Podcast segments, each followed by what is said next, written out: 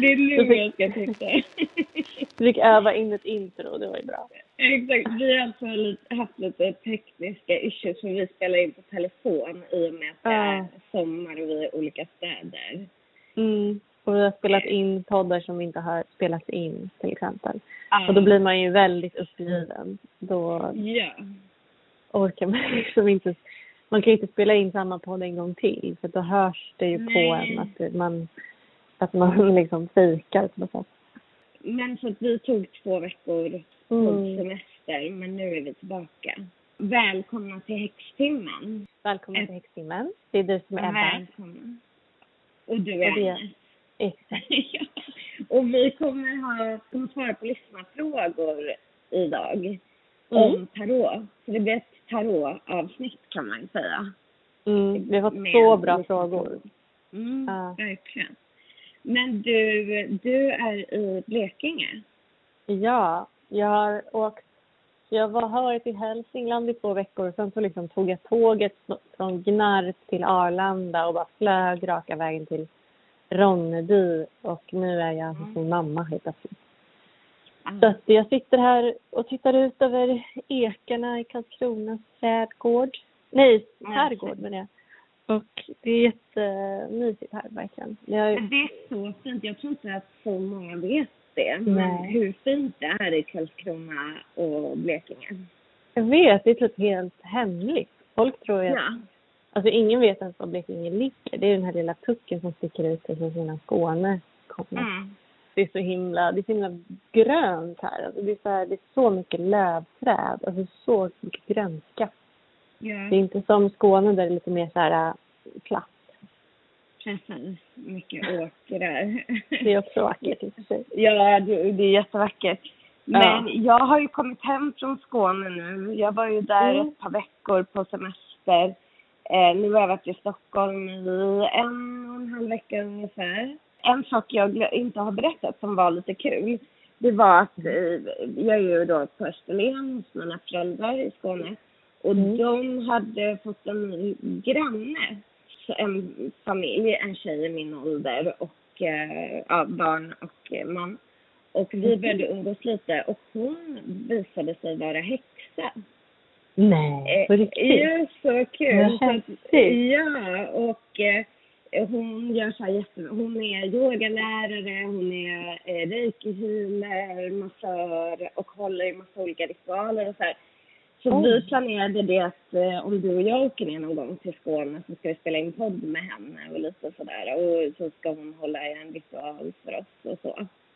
Det måste vi absolut göra. Gud vad, Ja. vad, vilken konstig slump på något sätt. Eller hur?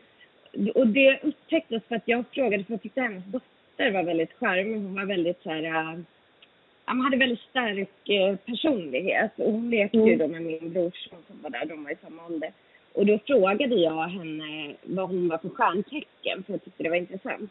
Och då så svarade då hennes mamma så här, ah, hon är det i månen och det är i solen och det är ascendenten. Mm. Alltså, så där, Mm. så, och, jag, och så var det så här, "Jaha, är du intresserad av astrologi? Och så kom jag in på det. Mhm. Men, och hon var ju faktiskt eh, lejonascendent.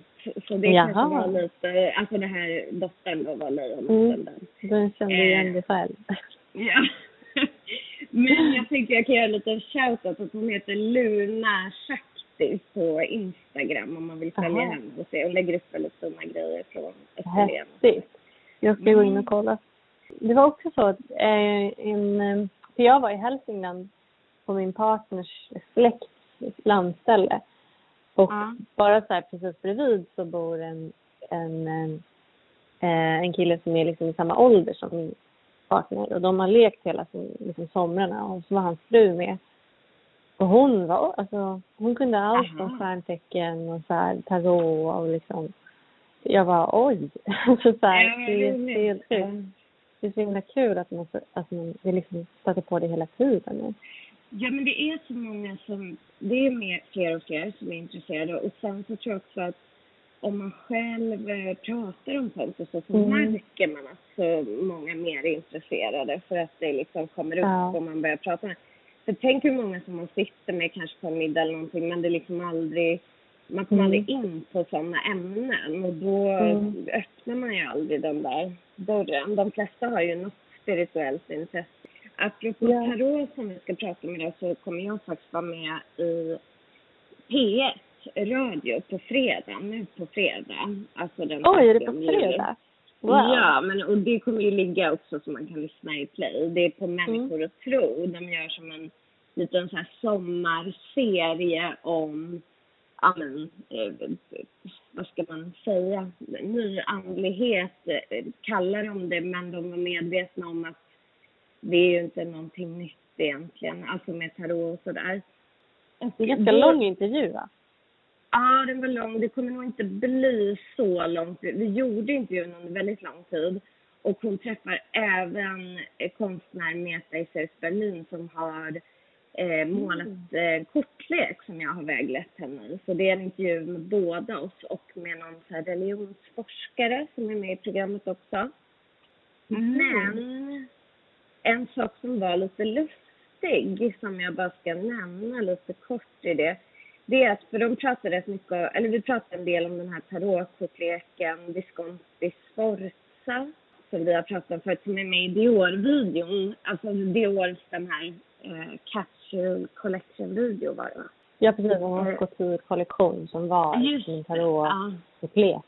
Precis, och det är ju den äldsta kortleken vi har bevarad, liksom den äldsta tarotkortleken vi har bevarad.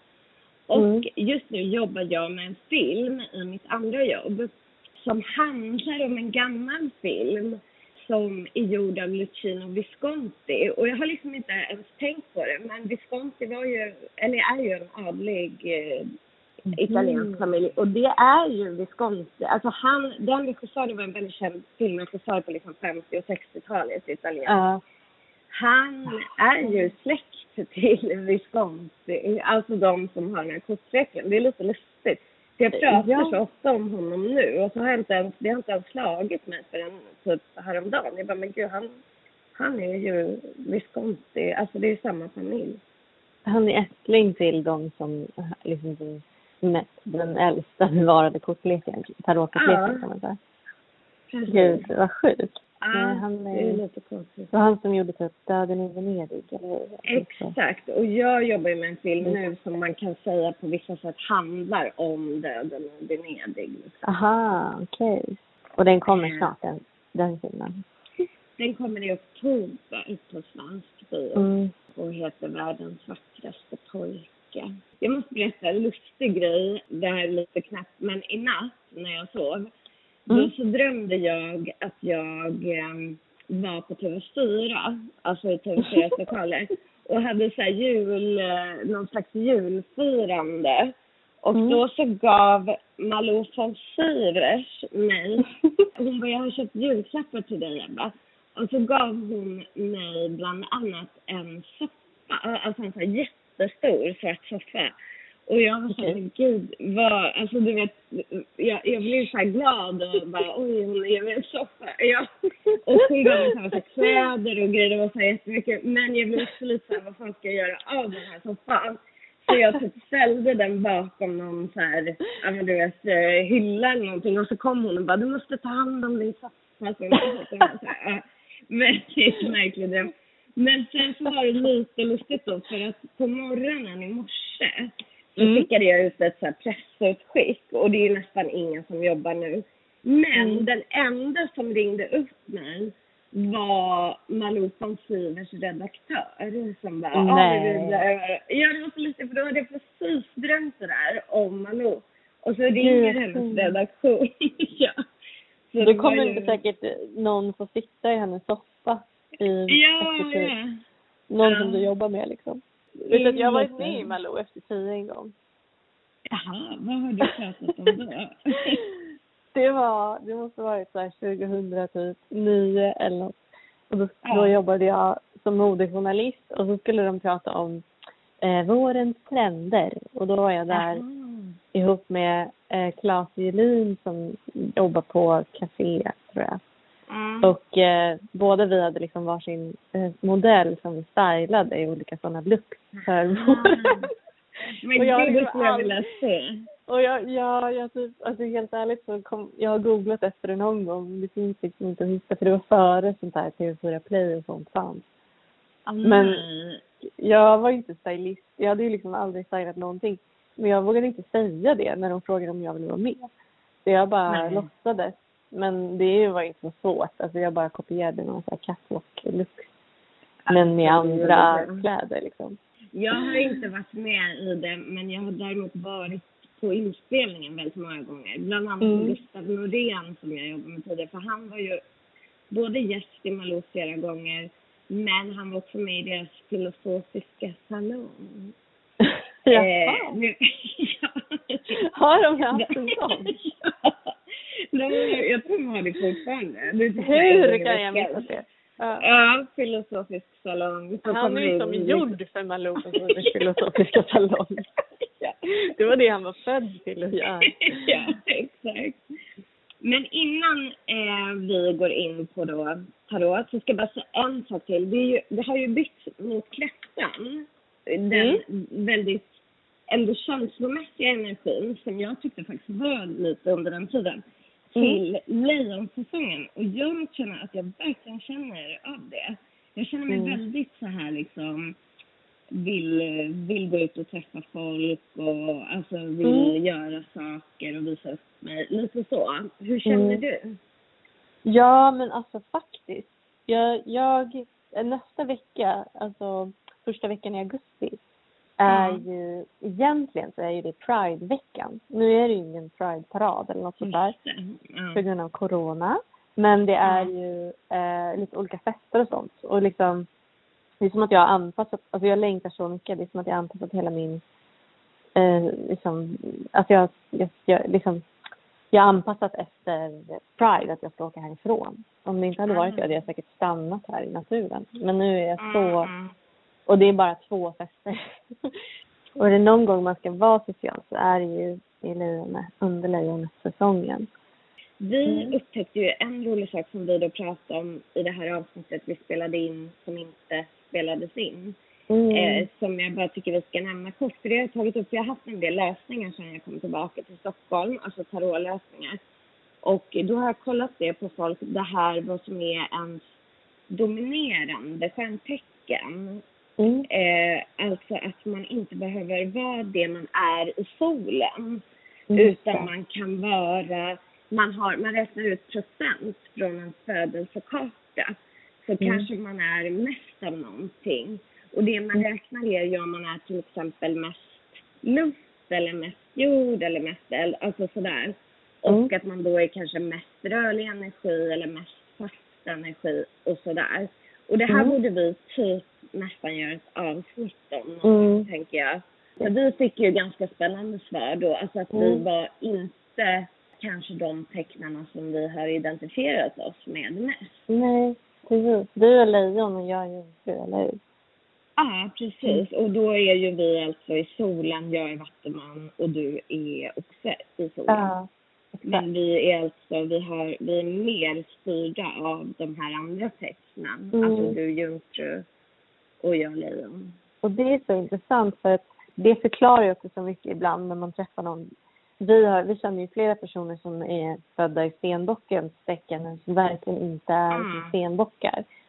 Mm. Och det kan ju förklara sådana saker så himla mycket när det är någon som bara verkligen inte alls är som sitt soltecken. Och då Ja. är det för att något annat är mer dominant.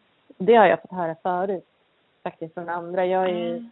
Nu är inte det min dominerande planet eller tecken men jag är ju våg, ascendenten. Det är många som gissar att jag är våg. Just. Eh, sådär. Och det är för sig, det brukar ju vara så med ascendenten. Men att, att ibland så kan man liksom styras mer av någonting som gör att man inte alls uppfyller alla de här klassiska grejerna med sitt tecken. Till exempel Ja. att oxen håller på mycket med matlagning. Alltså jag har typ aldrig lagat mat i hela mitt liv. Nej. Däremot gillar jag att ligga på soffan typ och äta. Ja. Men Ja. själva matlagningen är inte min stora grej. Jag tyckte det var rätt intressant med lejonet för att jag, alltså jag tycker jag är vattenman på många sätt också men lejonet, för lejonet har också varit för mig lite så här skissartat. Alltså jag tycker att man är man har en ganska snabb bild av lejonet att det är så, mm. ja, den vill synas och höras mycket. Och det har jag mm. känt så nej det känner inte jag riktigt att jag så här, alltså det är mm. inte min så här, största drivkraft precis. Men sen när jag har då läst på mer om lejonet och så här, försökt förstå det mer, då blir det mer tydligt så okej okay, de där sakerna. Som mina, att jag har ganska intensiva känslor och liksom sådär som ju inte mm. direkt kommer från Vattumannen utan där kommer de ju mer från lejonet då. Apropå Men, det så mm. har ju The Pattern släppt sin eh, sån dating-app nu. De har det? Oj. Ja, så vi får se liksom hur, um, hur det går för den. Nej, alltså jag signade upp, det kom upp så här, så här vår dejtingsajt, den heter Connect eller något sånt där. Och då så spillde jag i så lite grejer om mig själv och så var det så här, du väntar på att bli antagen typ eller något sånt där. Alltså, ja. Så vi får se hur den funkar. Det ska bli väldigt spännande att se vad som händer när den, när jag då är med i detta. Ja, gud, det här kan ju revolutionera liksom. Heter ja. Connect? Ja. Mm. Den ligger liksom i The Pattern-appen. Mm. Och då får man ju alltså då um, en, då dejtar man folk baserat på sin, sin astri, alltså astrologiska kompatibilitet. Alltså det är så genialisk idé. Det är verkligen ja. så. Det känns som att det här är det alla har väntat på. Jag hoppas bara att så här, killar i Sverige fattar det så att de signar mm. upp sig om de fattar att det är bra för dem, för då kanske det är någon kille som inte ser så jätterolig ut, men man får en så här jättebra match med den, då kanske man är lite såhär, ja men jag kan väl träffa den då. Alltså så, så det kan ju vara positivt för dem, ja. för killar. För killar vill Verkligen. ju alltid träffa. Ja, exakt. det, är det, det är vad deras liv går ut på. Att ja, försöka, det är det. Att försöka, att försöka få en kvinna uppmärksamhet. Vi har ju alltså fått frågade på Instagram om vad våra lyssnare har för frågor om tarotkort. Och då har vi fått massa frågor. Så vi tänkte väl typ läsa dem och svara. Ja, jag, tycker, jag tyckte väldigt mycket om den första som var hur Ebba började med tarot. Är inte det kul? Ja. ja. Eller? Ja, absolut. Den är rolig. Och jag är, för vi kan ju säga det att du är lite mer ny på tarot. Alltså mm. du, jag har läst tarot för dig länge men du har ju börjat lära dig mer och mer det här året. Mm. Jag har ju läst tarot i, egentligen sedan jag var nästan 12, men väldigt intensivt i kanske, man säger, åtta år eller något sånt där nu. Sju, åtta mm. år. När jag var barn, då minns jag inte hur det började. Jag minns att jag och en kompis gick och köpte en tarotlek och den har liksom funnits med mig hela tiden. Så jag har alltid, alltså genom mina tonår och sådär, lagt tarotkort och då liksom kunnat betydelserna lite grann och sådär. Men sen så när jag var i, ja men början av 32 eller 31 eller något sånt där, så blev jag ihop med en kompis och vi började hålla på mer och mer med spirituella grejer. Och så var vi sådär, borde vi inte ha... Nu ylar Elfin här. Han vill verkligen vara med i podden. Ja. ja. Men så att vi... Jag gick och köpte en eh, tarotlek som heter Terror of the Magical Forest och började mm. lägga igen. För då var min gamla tarotlek någonstans i flyttlådorna. Jag hade precis separerat med min exman. Och eh, jag blev jättefascinerad av tarot. Tarot blev något mer för mig. Man kan tänka att tidigare hade tarot varit mer spåkort där jag slog upp olika betydelser och sådär. Men mm. jag kände, jag hade något år eller två år när jag egentligen bara studerade tarot och då studerade jag liksom tarot kopplat till kabbala, studerade numerologi, studerade liksom arketyper och sådär. Så jag ville verkligen lära mig allt om tarot. Så att jag läste jättemycket, lyssnade på jättemycket amerikanska poddar. Jag la jättemycket kort. Och i början la jag ju då för framförallt för min vän som jag bodde med och sen började jag lägga mer och mer för vänner, alltså som för dig och Finsta som varit med i podden och Sofia och sådär. Och Mm. sen så lite sådär spred det där sig. Folk började fråga liksom om man, det var någon fest eller så, så där, kan inte du ta med dig dina tarotkort? Och så började jag läsa för folk som jag inte kände. Och då upptäckte jag liksom den här responsen som jag fick, att de blev så, så här, wow, hur visste du det här och sådär. För när man Mm. läser för vänner är det ju lite lättare att, alltså, då vet man ju vad som pågår i, i deras liv. Men så det började sprida sig lite och sen var det faktiskt så att jag läste kort för Klara Doktorov Mm. som också har en podd som heter 30 plus trevar och hon har varit programledare och sådär. Och eh, den läsningen blev väldigt så här, för att jag spådde då fram hennes nuvarande man som hon är gift med nu. Det var innan de hade träffats precis. Så att hon pratade rätt mycket om den där. Eh, så att det blev fler och fler som ville komma till mig. Och sen så var jag då med i deras podd. Och då utifrån det egentligen började jag ta emot kunder för då hörde folk av sig och liksom hade hört mig och frågade om jag kunde.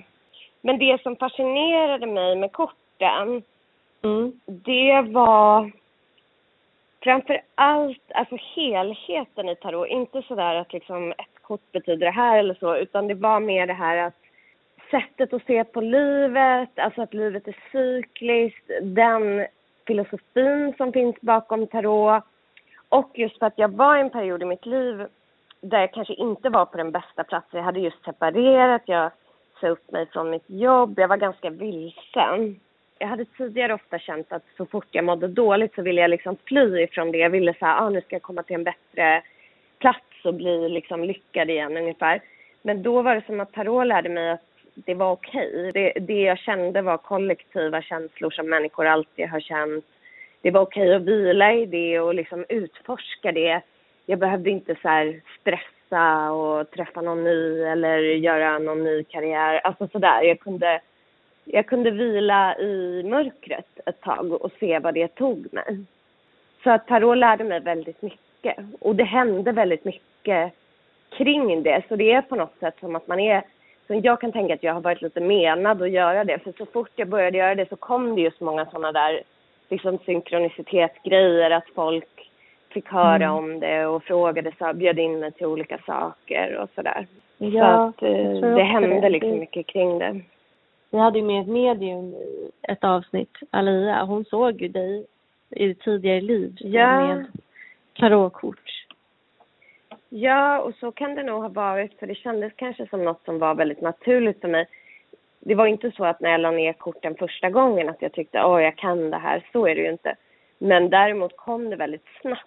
Och det där frågar folk ibland, liksom, kan alla läsa tarot? Och då säger jag alltid att ja, absolut. Alltså, för det är som att lära sig lite ett språk eller att, alltså det är ju att tolka bilder. Men sen det, utmaningen som man nog har olika fallenhet för, det är ju att kunna tolka in det i våra liv och kanske då i någon annan människas liv liksom. Så då får man ju ha lite intuition i det. Mm. Kunna tänka vad kan det här betyda och vad vill de här korten, eller vad vill det här liksom, vad är budskapet till den här personen? Det var väl så jag, jag började. Mm, så det var Med tarot. helt enkelt, det började helt enkelt i en väldigt tidig ålder och sen så hittade korten till dig, tillbaka till dig. De hittade dig när du behövde dem göra. Ja, det kan man säga. Och en sak som jag tyckte var väldigt lustig, för att de där allra första korten som jag köpte då när jag var i 12-årsåldern, de dök alltid upp när jag ville ha dem. För du vet, man har ting liksom som man lägger i någon låda och i sådär. Alltid när Mm. jag behövde dem så fanns de där och då använde jag inte dem särskilt ofta men varje gång jag flyttade så kom de med.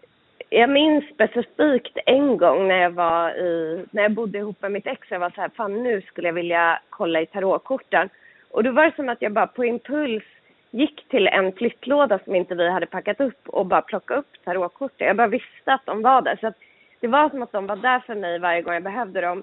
Men sen kanske de nu då när jag började med tarot igen, då kanske de insåg att nu behöver hon en annan kortlek, nu har vi gjort vårt. För idag har jag ingen aning om vad den kortleken är, jag har inte sett den eh, mm. sen dess, utan jag började ju då använda en ny och jag kanske behövde det, för jag kanske behövde ge mig in i någonting nytt och känna att ja, en mm. ny kortlek kom in i mitt liv och ja, sådär.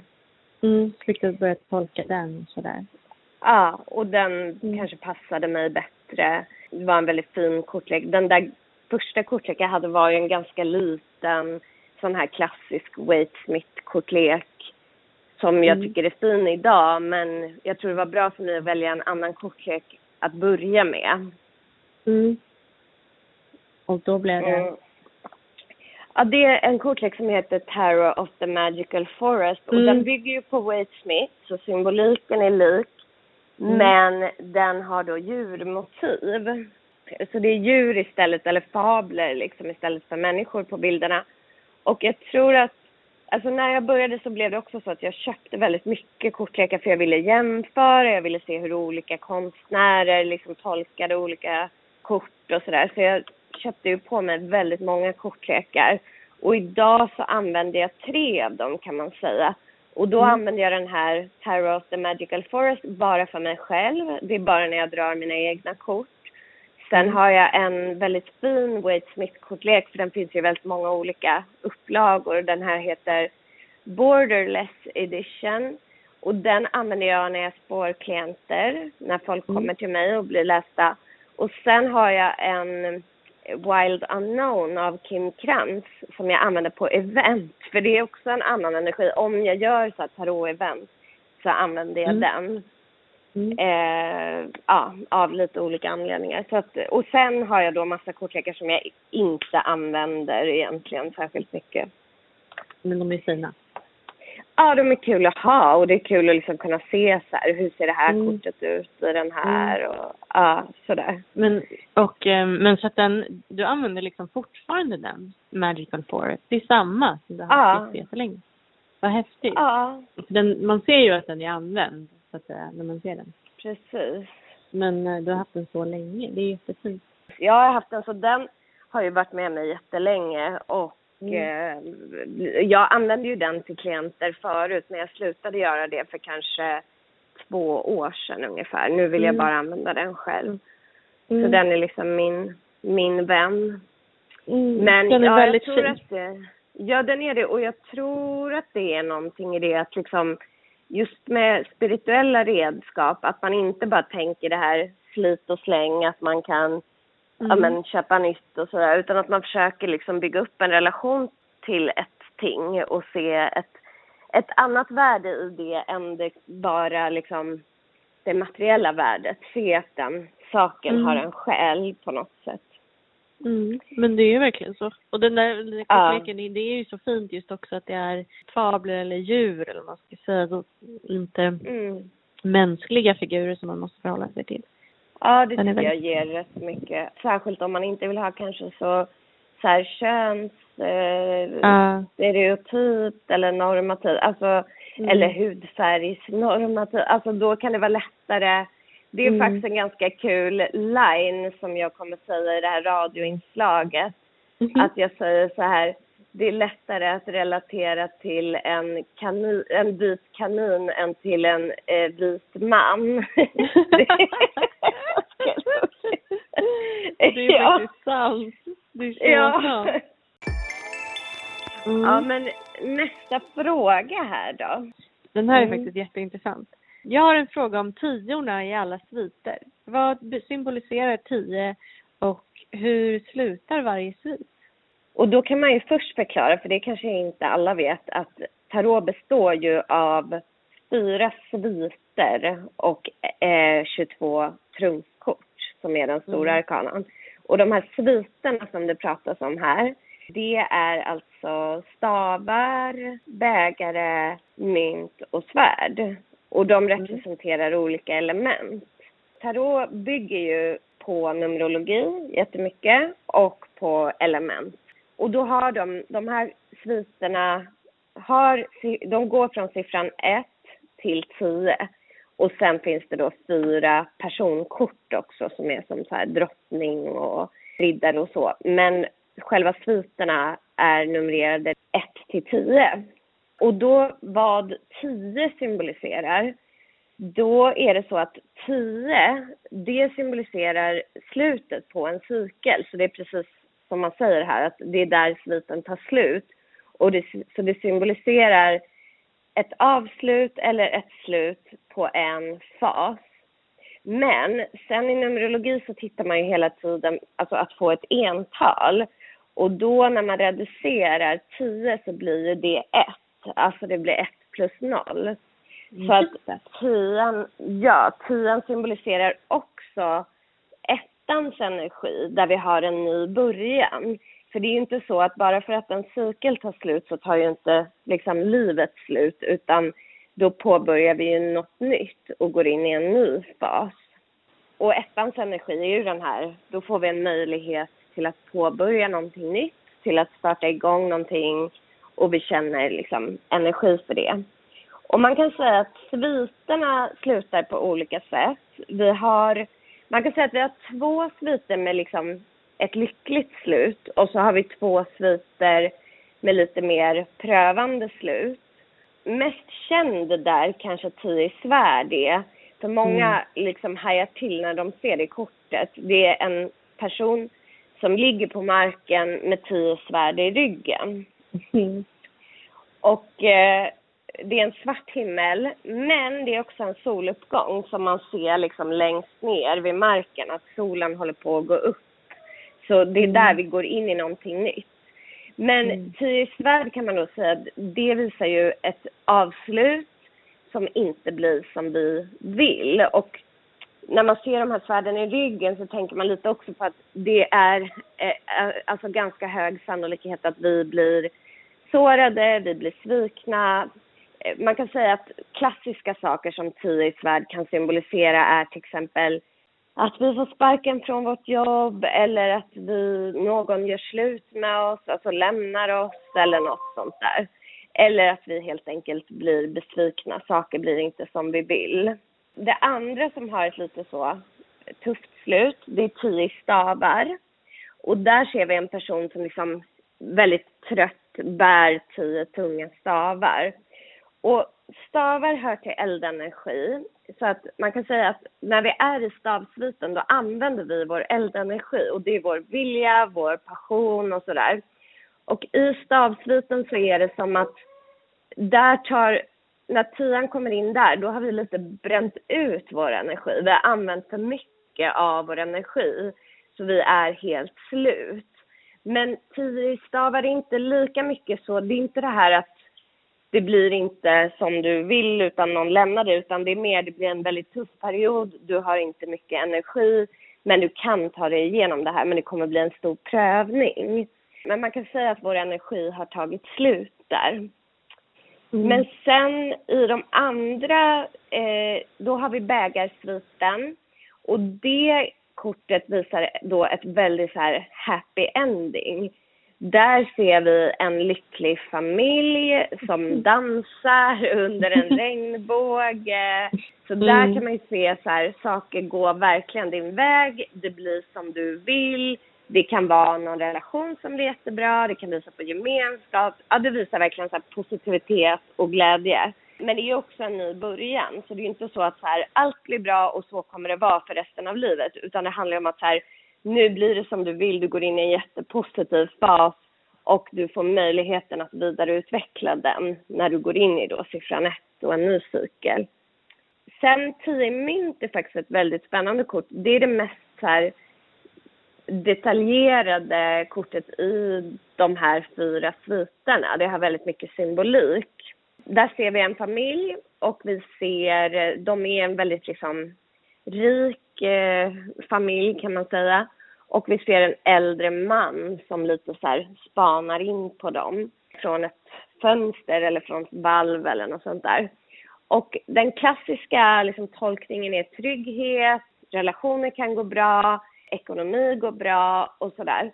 Men sen så finns det vissa saker, ett, en annan klassisk grej, för att det finns vissa saker som folk inte vet om tio i mynt.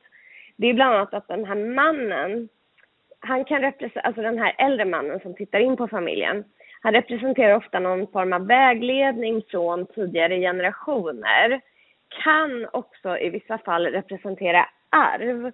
Och det kan ju vara väldigt bra, men det är inte så kul om det är att ens äldre släkting går bort och man får ett arv eller sådär. Och sen så kan det även i vissa fall vara så att den här mannen på något sätt är hotfull, alltså att man känner ett yttre hot. Det finns många olika betydelser där i, men det är vanligtvis tolkat som ett positivt kort som står för trygghet och gemenskap och sådär. Jag tänker typ på niorna. Vill man kanske hellre ha tiorna än niorna så att säga? Niorna känns Ja, men det beror lite mer... på. Ja, alltså verkligen i som svärdsviten Ja. och kanske också stavsviten. Där är man mer fast. Det man ska tänka på i numerologin, det är att både när vi är på 7, 8 och 9, det är siffror där vi fokuserar på oss själva och vårt inre. Så Mm. att det gör vi liksom i de korten. Så det kan vara ett viktigt arbete också. Men det är ju som sagt så, om man tänker på svärdsviten och jobbiga saker, då kan det ju vara bättre att få tian än nian. För i tian Mm. har vi liksom ändå ett avslut. I nian så är man ganska nära avslutet, för så tänker man också i tarot att liksom när man är på kort 8 och 9, då är man liksom ändå i, då är man i slutet på någon cykel. Så att är man i typ en dålig relation och får 8 och 9, då kan man se att någonting här är på väg att ta slut. Kanske relationen eller bara den här fasen i relationen. Och då om tian kommer så är det dags att liksom göra slut med den här fasen eller lämna den och gå vidare.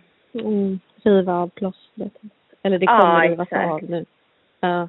Ja, man kan inte hålla emot längre. Nej, det går inte att undvika. Men vad bra att du förklarade det, för att man kan ju bli lite sådär, just att det är så sista kortet, att man, man känner lite såhär domedags, alltså att- att tian är liksom sista i sviten, att man kan få lite så här domedagskänsla ibland när man får det. Men, men en annan fråga som vi har fått, som eh, Mm. många undrar över, men och som, Mm. ja, hur man hanterar alltså reverse kort, alltså när kortet hamnar Upp och ner. hamnar upp och ner. Ja, det här har ju du pratat om eh, förut, men jag tycker Ja. det är en så bra, du har så bra tankar kring det här, tycker jag.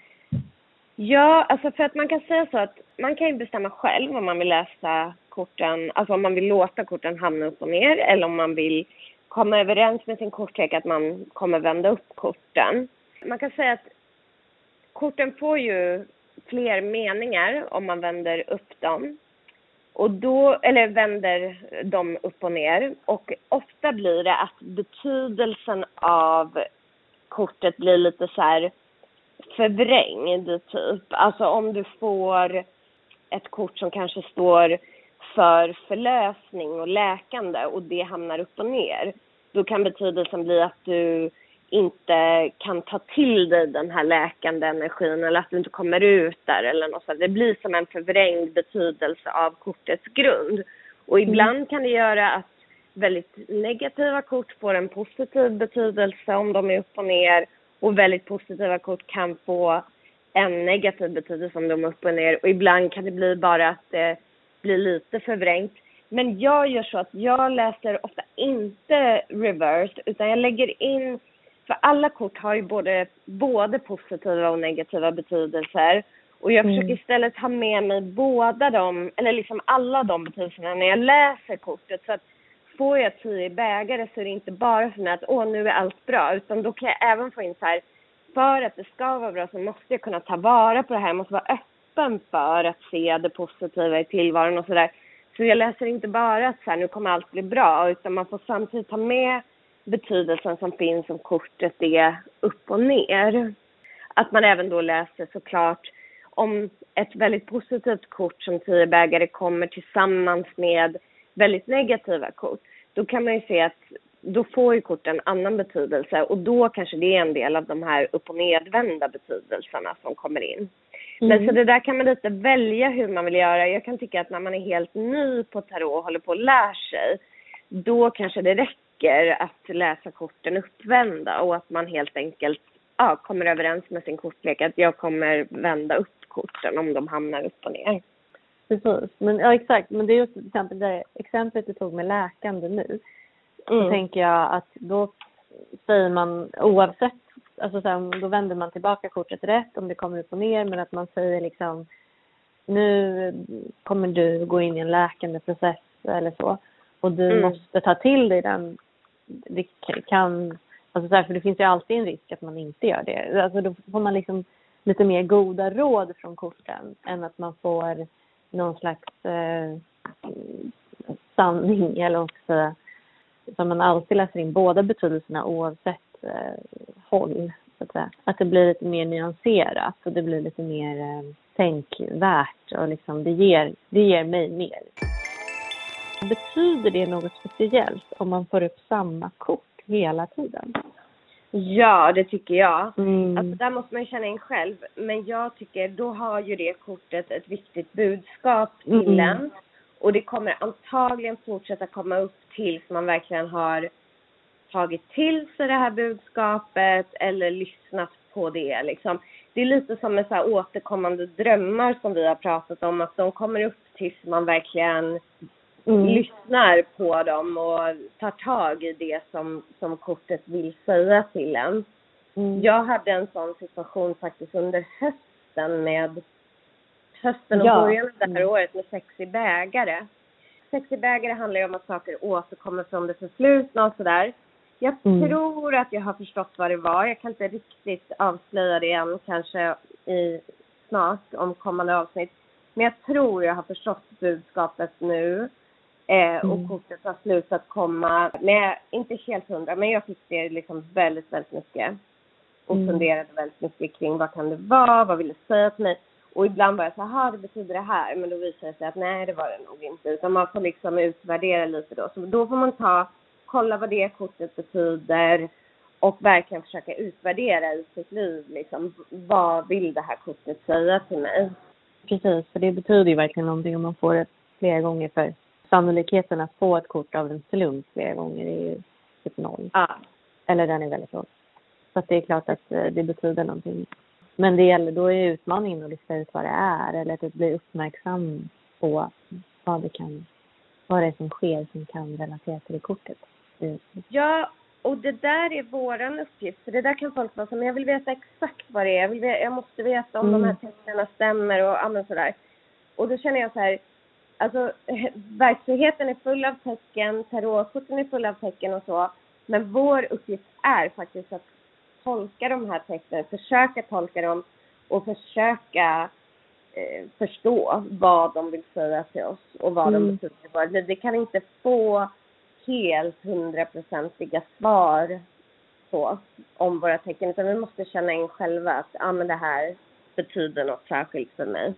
Mm. Hitta meningen för en själv. Mm. Okej. Okay. Um, ehm, nu ska vi se. Vi har fått två frågor om att blanda kort. Ja. Och eh, den ena frågar bara rakt ut hur blandar man kort, tarotkort? Ja. Och den andra frågar när man drar kort åt sig själv, hur blandar man och hur tänker ni?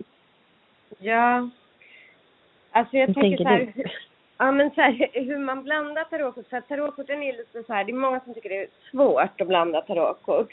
För de är lite hårdare och lite större än en vanlig kortlek och sådär. Och jag brukar säga att man kan blanda hur man vill, men det bästa sättet att blanda korten det är att man håller korten i en hand, ofta vänster, och så föser man dem med höger hand. Så man försöker inte så där sätta dem på bordet och trycka ner dem i varandra, utan man försöker fösa dem på ett sätt. Sen så ska man inte göra sån där kasinoblandning, alltså när man tar summan, man får ha lite respekt. Men så att man blandar korten. Sen är det klassiska att man med vänster hand eh, lägger ner korten och kuperar dem i tre högar åt vänster. Och sen mm. lägger ihop dem igen. Och sen är man redo att dra korten. Mm. Mm. Men sen det här med vad man ska tänka och känna och sådär. Ibland om jag vill dra om någon särskild person, alltså om jag ska dra om hur mår Agnes nu, då kanske jag vill tänka på dig medan jag blandar korten. Men annars mm. kan man försöka, man ska gärna försöka när man blandar och drar att ta några djupa andetag, ha lite lugn, positiv energi. Om man har tid, jättegärna meditera innan. Men annars att man bara försöker i alla fall ta några djupa andetag, försöker att stänga av tankarna lite och vara i ett lugn. För att det är en sak att om man har värsta ångesten och blandar och tänker liksom att allt är så dåligt och sådär, då kan man nästan vara säker på att man kommer dra sådana kort som nio eh, i svärd och tio. För så funkar mm. tarot och det säger alla. Jag vet det själv och alla säger det. Att tänker man på någonting så väldigt starkt, då drar man de korten. Och det är samma om jag ska så här, tänka på någon kille och jag tänker väldigt så här, ja men om man typ tänker så här passionerad eller känner sådär man blir helt pirrig. Då när man drar så mm. blir det ofta sådana kort, alltså som är så här, mm. kärleksfulla eller så här. Så att det mm. påverkar. Så där tycker jag man ska försöka ha en, även om man ska dra om något läskigt eller något så ska man försöka ha liksom en ganska lugn energi och vara mm. i ett mm. space där man inte är jättestressad eller inte mår jättedåligt. Mm. Hur tänker ja. du när du har gjort nu och blandat och så? Nej, men jag har ju tagit råd från dig då. då. Eh, och, mm. nej, men jag brukar göra sådär också att jag eh, kuperar till vänster och jag försöker blanda. Jag är ju ganska dålig. Jag har liksom inte fått in snitt i att blanda kort liksom överhuvudtaget, alla typer av kort. Mm. Så jag gör, men jag gör så gott jag kan. Eh, vissa tarotkort är mycket lättare att blanda än andra. De har liksom bättre yta och sådär. Men sen när jag ska dra kort och så, då är jag är verkligen inne på det här med att det ska kännas någonting i handen. Mm. När jag drar ett kort. Jag liksom bränna till i lillfingret, brukar jag säga. Yeah. Så att jag, jag sitter ganska länge och så här, liksom drar händerna över korten på något sätt. Och jag brukar säga att det kan inte bli fel när man drar korten. Nej. oavsett om man bara drar på impuls eller, liksom, eller om man gör som du, det är ju mer vad man själv känner, att det är rätt för dig att göra så. Mm. Och för någon annan är något annat rätt. Så länge det känns rätt för en själv så är det det man ska gå på. Men det är så speciellt för att jag tänker alltid så här, det kanske är jungfrun eller någonting, men att jag är så här, när jag ska dra kort så, eller jag tänker inte alltid så, men ibland så är jag så, mm, nu ska jag dra ett kort här i, liksom i mitten eller någonstans i kortleken. Mm. Och så håller på att tänka så här, eller så kan jag bara dra det kortet som ligger överst. Att det, mm. det ligger ju där, liksom, det är så lätt att ta, eller underst. Mm. Men det blir liksom ett val. Då drar jag oftast kortet som är ett kort ur, liksom, från själva leken. Men sen är efteråt kan jag typ ibland inte låta bli och tänka, titta på vad som ligger överst och under. Exakt. Ja. För att det var men så nära att jag ja. hade kunnat ta de korten istället. Ja, men alltså ibland gör jag så, så om jag läser för någon, att jag låter mm. den personen dra kort. För när jag läser för folk så får ju de dra korten själva. Men då kan mm. jag bara få en känsla att jag måste lyfta upp, vända upp det där kortet åt den här personen. Så då brukar jag bara göra det och lägga det bredvid. Alltså, och det är inte mm. alltid jag får det, men ibland får jag så, att det där vill säga någonting. Så. Mm. Och då drar jag det. Och sen ja. också i vissa fall, i vissa läggningar eller när man lägger tarot så gör man så att man blandar, man kuperar i tre högar och så vänder man upp de översta i de högarna. Så då drar man inte ens korten utan man liksom vänder de översta i, mm. i högarna. Mm. Det är lite olika ja. sätt att göra på. Mm. Och, och grejen är att det alltid blir, det blir ju alltid ett val, det blir alltid unikt. Mm. Så jag väljer att inte dra kortet som ligger överst utan jag tar ett i, från leken. Då är det så här, det är det jag har valt. Sen hade jag kunnat göra tvärtom. Ja. Jag vet inte. Det, det är lite, det, är så här, det känns så spännande att tänka, tänka så. Det finns ja, utan bara ett kort som kommer komma. Det är en, eh, en fråga här om att ställa frågan vad ska jag släppa taget om till tarotkorten? Och så kommer mm. det upp ett positivt kort. Mm. Vad, vad är din tanke kring det? Är det ens en bra fråga att ställa? Ja, det kan man ju ställa. Alltså, så är det något jag behöver släppa taget om? Eh, det är så mm. svårt att veta bara, alltså kunna svara konkret på ett, en sån här fråga när man inte alls vet alltså, vad personen har för erfarenheter eller vad det är för kort som kommer upp eller sådär. Mm. Men man kan ju tänka sig att om man frågar vad ska jag släppa taget om och så får man upp då de älskande som ofta anses som ett positivt kort. Då får man ju titta så här, då är det ju inte så här, ah, du ska släppa taget om att någonsin gå in i en relation utan då får man ju tänka så här, du kanske ska släppa taget om någon föreställning du har om kärlek eller någon rädsla du har kring kärlek eller något sådär. Så att man får liksom tänka lite så här, eh, och det är det där man får öva sig på när man lär känna korten.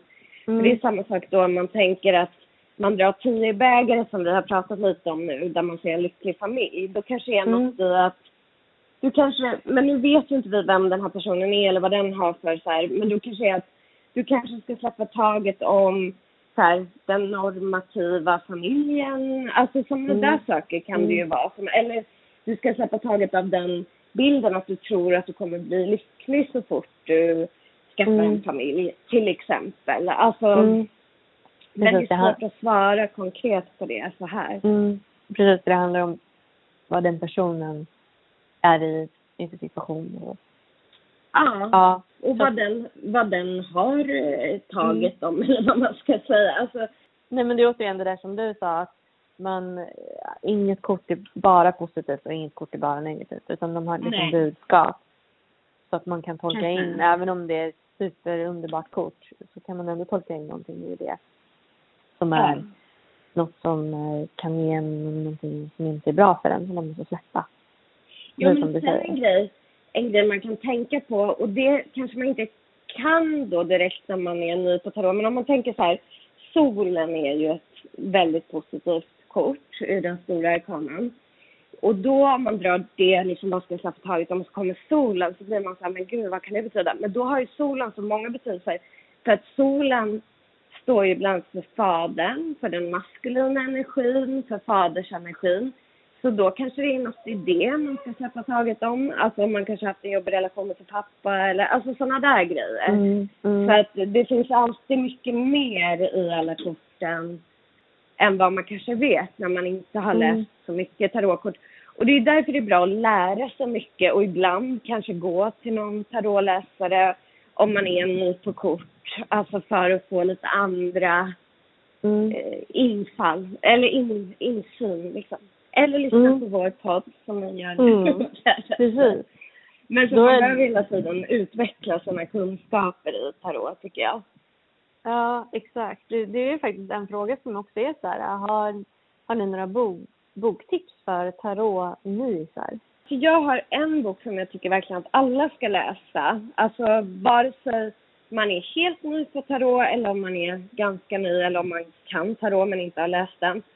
Och den finns tyvärr inte utgiven på svenska så man får läsa den på engelska men den finns att köpa på Adlibris och sådana sajter. Den heter 78 degrees of wisdom och är skriven av Rachel Pollack. Och den är egentligen tycker jag typ, om man bara ska ha en tarotbok så är det den. För den går in väldigt djupt på varje korts betydelse, på symboliken. Man lär sig otroligt mycket. Och man lär sig lite om tarothistoria, var korten kommer ifrån och hur de används och sådär. Mm. Sen så finns det en annan författare som heter Mary K. Greer. Också Mm. amerikan som, jag tror kanske någon av hennes böcker finns på svenska men annars är det på engelska. Hon har skrivit väldigt många bra böcker om tarot eh, som jag tycker man ska läsa och det är de två författarna som jag tycker är bäst. Sen ett annat tips om man vill lära sig, alltså om man börjar intressera sig för tarot, det tycker jag är till exempel att läsa om numerologi, alltså böcker om numerologi, för att det lär man sig väldigt mycket om tarot, om man lär sig. Jag tycker även att man kan läsa om arketyper och symboler och sådär. Och då så finns det till exempel en bok av psykiatrikern eller psykologiprofessorn Carl Gustav Jung som heter Människan och hennes symboler som går igenom arketyper och hur vi tar oss till symboler drömmar och sådär. Och där, det, är inte, det handlar inte direkt om tarot, men man lär sig väldigt mycket om eh, alltså hur tarot funkar genom att läsa Mm. de Arketyper. böckerna också. Mm. Mm. Men apropå det, så den sista frågan här då. Vad ska man tänka på när man läser in kombinationer med tarot? Och är numerologin viktig? Ja, alltså om vi börjar svara på den sista, är numerologin Mm. viktig? så är den ju jätteviktig i tarot. Alltså, Mm. Man kan lära sig vad korten betyder utan att kunna numerologin. Men om man kan numerologin så blir det mycket lättare. Mm. Sen när man läser in kombinationer, en sak jag brukar säga att man ska tänka på när jag har kurser och sådär, det är att man ska titta på, alltså om man lägger upp två kort bredvid varandra och ska läsa dem tillsammans, då tycker jag att det är viktigt att man tittar på vad de korten har gemensamt. Alltså till exempel, först tittar man kanske på numerologin, vad är det för siffror? Är det samma siffror eller är det helt olika? Sen kan man titta på elementen, alltså är det båda stavar eller är det bägare och stavar eller bägare och svärd och sådär. För då, det är ju alltså då de olika elementen. Och eh, är de olika eller är de samma? Men sen att man tittar på bilden och tittar liksom så här, vad finns på den här bilden? Är det några symboler som stämmer överens? Jag hade ett exempel när jag hade en kurs nu nyligen. Då jag bara drog två kort och skulle titta på dem. Och det var sju i bägare och två i stavar. Och de har inte så här jättemycket gemensamt. Förutom det att man ser, man ser, det är en man på båda korten, eller en person. Och den personen står vänd bort ifrån oss och tittar på något annat. Och då kan man Mhm. se i de korten att när man har en person vänd bort ifrån oss, då är den liksom på väg mot någonting eller tittar mot någonting och är på väg mot någonting. Så då blir liksom det ännu starkare i den här kombinationen. Att du är på väg mot någonting och du visualiserar det, du ser det framför dig och du tar steg. Alltså sådär. Mm. Men sen mm. kan man även titta på så här, är det någon symbol som är likadan? Alltså finns det vatten på båda korten till exempel? För vatten kanske, då, eller det står ju för känslor, intuition och sådär. För det, de förstärker ju varandra. Men sen såklart också att man tittar på vad det är olika i korten. Är det motstridiga energier? Men här är ju också viktigt, vad har man ställt för fråga måste man ju veta. För att man tolkar ju sällan bara två, man drar ju inte bara två kort alltså för ingenting och kollar på dem tillsammans utan det kanske är att man har frågat var är jag på väg eller ska jag vara kvar i den här, alltså sådana där grejer. Då får man ju titta på det för att förstå vad korten vill säga. Mm. Och man skapar ju sen en bild när man tittar på kort, för om man lägger en läggning då har man ju kanske sex kort. Och då är det Mm. inte att de är sex helt skilda kort utan de utgör ju en bild tillsammans. Mm. Och då tittar man på det. Jag brukar lägga, när jag lägger ut en läggning, om man har då till exempel 12 kort, det är det ju vissa läggningar, då tittar man en överblick som man ser först. Det är till exempel vilket element kommer upp mest här? Alltså är det mest stavar? Är det mest eh, kort från Mm. stora arkanen eller är det bägare? Alltså där. Sen så tittar man på, är det några siffror som återkommer? Jag hade en tjej häromdagen som fick upp kanske tre eller fyra sjuor. Och då kan man Mm. se att okej, du är i en period där du behöver fokusera på dig själv och vad du vill ha ut av livet liksom. Mm. Medan om man hade sett kanske fyra sexor så är det så här mycket i ditt liv som handlar om andra människor och vad, Mm. vad andra människor, dina relationer till andra människor helt enkelt. Så att man tittar lite på sådana grejer som en överblick också. Det är så kul att lyssna på. Man blir så, Ja. jag blir så sugen nu på att bara gå till mina kort. Kolla på dem, eller jag vet inte. Ja, Göra ja. en läggning. Ja men det borde du göra. Det känns härligt att du, jag är ju mitt i stan och ska gå ut med hunden nu. Men Ja. du är ju liksom ute på landet i naturen. Det känns härligt. Ja, det är så härligt. Tack för idag. Och Ja. nästa gång vi hörs så hörs vi förhoppningsvis inte på telefon utan vi ses. Ja, Ja, jag längtar. Nu ska vi som Ja. att ses igen. ja verkligen. Mm. Ja men ha en mysig kväll. Så, Ja. Och tack alla lyssnare. Tack för alla frågor. Ja. Det Jättekul. jättebra frågor, verkligen. Ja, Det verkligen. Kul att lyssna på. Men hör men då, hej då. Puss och kram. Puss och kram. Hej. Hej.